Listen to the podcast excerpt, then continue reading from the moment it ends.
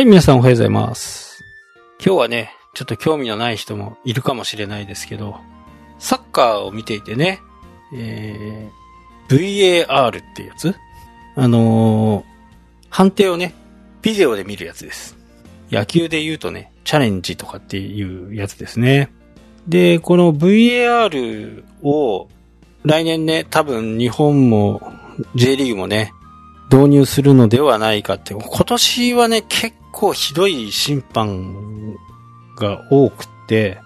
まあ、そういう風なね、判断を下されるとね、やっぱりこう、やってる選手はたまんないですよね。まあ人間が見るんでね、どうしても間違いとかは正直ね、あると思います。うん。ただ、それをね、えーしっかりこう、ジャッジできない審判が、その審判の資格があんのかっていうことですよね。野球も、その、チャレンジっていう、名前はね、違うんですけど、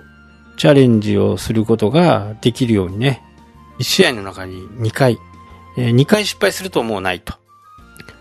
で、各ね、えーエリアにね、カメラをつけて、それを見てる人がね、これね、球場にいるわけじゃないんですって。その VAR のセンターみたいなところに、1試合に4名から5名、もうその試合ね、5人ぐらいで見ていて、え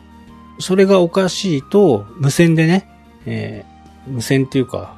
インターネットかなのかわかんないですけど、連絡が主審のところに行って、ちょっとこの部分は怪しいんで、見てくれないかっていうような形でね、主審にこう、話が行くんですよね。で、主審はそれがぜ違うと思えば、それで終わりなんですよ。すべてのゲームのコントロールしてるのは主審と。なので、VAR を採用するか採用しないかっていうのも主審のね、判断なんですね。で、今日はこう、何を言いたいかっていうと、この、一試合にね、サッカーの場合だと、えーワールドカップの場合だとね、一試合全部の画面、全部のカメラを合計すると、一試合につき35台のね、カメラで、カメラが設置されてるそうです。で、それを4人から5人で見て、このゴールは入ったのかと、これはハンドじゃないかとか、そういう判断をするんですね。で、えー J リーグの場合だとね、えー多い時で9試合で、9試合がね、あの、いっぺんになるってことはあまりないんですけど、ただ時間帯を変えてね、土曜日とかは結構多い試合をやるんで、6試合とかね、えーやったりしますよね。場合によってはね、その日9試合っていうこともあるし、そうなると、仮に5人だとすると、45名のね、その VAR を見る人たちが必要なわけですよ。これがね、新しい仕事なんですね。IT によってね、えー新しく仕事が生まれる。なのでね、この VAR を教える専門学校もね、もうすでにあるようです。まあそこの中に入るのはね、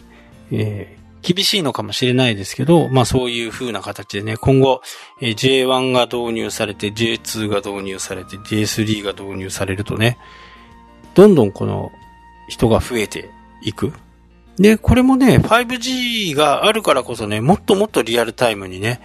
えーいい映像が、クリアな映像がね、確保できると思いますし、この業界は本当に伸びていくと思います。そう。あのーまあ、経済アナリストがね、この間本を出したんですけど、えー銀行の9割がなくなる。銀行員は99%いなくなると。そんな本ね、衝撃的な本を、タイトルがね、衝撃的な本なんですけど、まあ、それは予想をするなっていうね、僕からするとね、えーこれね、ブログかなんかに書いたんですけどね、ハテナブログがね、最近こそっと更新をしてたりしますけど、この手数料がね、日本の全体の銀、これももしかしたら間違ってるかもしれないけど、日本の全体の銀行の手数料っていうのは7兆円から8兆円らしいんですよね。7兆円から8兆円ですよ。それも言ってしまうと手数料なんでね。何もしないわけですよ、銀行からすると。なので、そんな商売がね、成り立っていくわけがない。この IT がどんどん進んでいくとね。なのでね、Facebook も仮想通貨を今やってますよね。あれはね、結構、その、儲かるとか儲からないとかっていうものじゃなくって、僕的にはね、その、その通貨のあり方っていうのかな。まあやっぱお金ってどこでも必、いつでも必要じゃないですか。でも、なんかお金の話をするとね、なんか嫌な感じするかもしれないですけど、まあでも生きていくにはね、どうしても必要ですよね。で、その時に、お金ってなんだって考えたこと、皆さんありませんかね？でね、あのどこかの CM でね、この千円札は誰の？って、まあ誰のでも持ってる人のものですよね。名前を書いてるわけでもない。まあ間違ってヤギにあげちゃうとね、食べちゃうんで、価値もわかりませんからね。で、この紙、紙、言ってしまうと、紙なんですよ。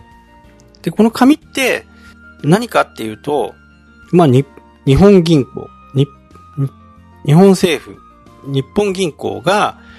保証した紙なんですよね。それが1000円なのか5000円なのか1万円なのかは、その価値によって違うんですけど、まあ、紙切れを保証してるわけですよ。で、この紙が流通することで、えー、サービスを受け、受けたり、物を購入できたりっていうものなんですよね。で、この紙がね、あのー、今回消費税10%に上がるときにね、QR コードとか携帯、スマホで決済するとかっていうこと。で、一般的にはみんなこう、クレジットカードでね、支払うっていうふうなね、ことをしているのが、まあ、QR コードでね、かざすだけ。これでもね、お金の役割になるわけですよ。数字が下がるだけ。1万円の残高が5000円の買い物をすると5000円の残高に即座になる。一般の人からすると何も損しないんですよね。ただ、売った方、売ってね、商品、カードを使うと、これね、手数料ってまたかかるんですよ。3. 点何パーセント？今楽天ペイでね。まあ、ここに、その、やってる意味があるかなっていう、金融会社とかね、クレジット会社は。で、このお金のやりとりは、基本的に数字のやりとりなわけですよ。今、多分日本でね、えー、現金を持ってなくても、多分旅行も行けるでしょうね。クレジットカードと QR 決済があれば。で、ここに目をつけたのが Facebook ですよ。Facebook ね。で、Facebook のね、リブラっていうやつは仮想通貨というよりは暗号資産って言ってますね。暗号資産。暗号の資産ですよと。それが、100万円分あれば100万円分の価値になるっていう。で、Facebook がやろうとしているのは、このコストを非常に安くすると。今3%の、これね、安くなったんですよ。日本でも、随分。昔は5%。これが3%になり、これがもっともっと安くなるんじゃないかっていうことで、Facebook がね、リブラっていうもので、ちょっと難しい話、ブロックチェーンっていうね、えー、他の参加者がその変更したことを認め合うっていう。なので、1箇所だけを変えても、20箇所、30箇所を変えないと、承認されなくて変化が起こらないと。変化が起こらないってことは資産は守られるってことですよね。でこのブロックチェーンを活用したね、形で、これ世界でね、えー、世界の金融を揺るがすようなね、ことを今、Facebook は考えてます。日本の銀行がね、これで7兆円から8兆円あるわけですよ。お金を下ろすだけでね、108円取られたり。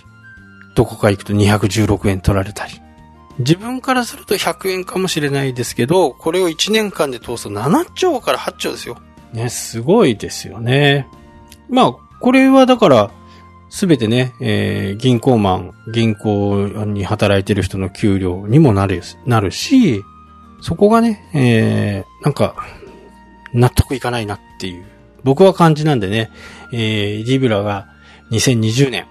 春ぐらいにね、えーリリースされるとね、そっちの部分も、しっかりね、これ仮想通貨ね、な、ないんですよ。値上がりするとか、値下がりするとかっていういう形じゃあまりないんですよね。なので、ここの部分はちょっと注目しているところです。はい、ということで、今日はね、ちょっと時間オーバーしましたけど、この辺で終わりたいと思います。それではまた。したっけ？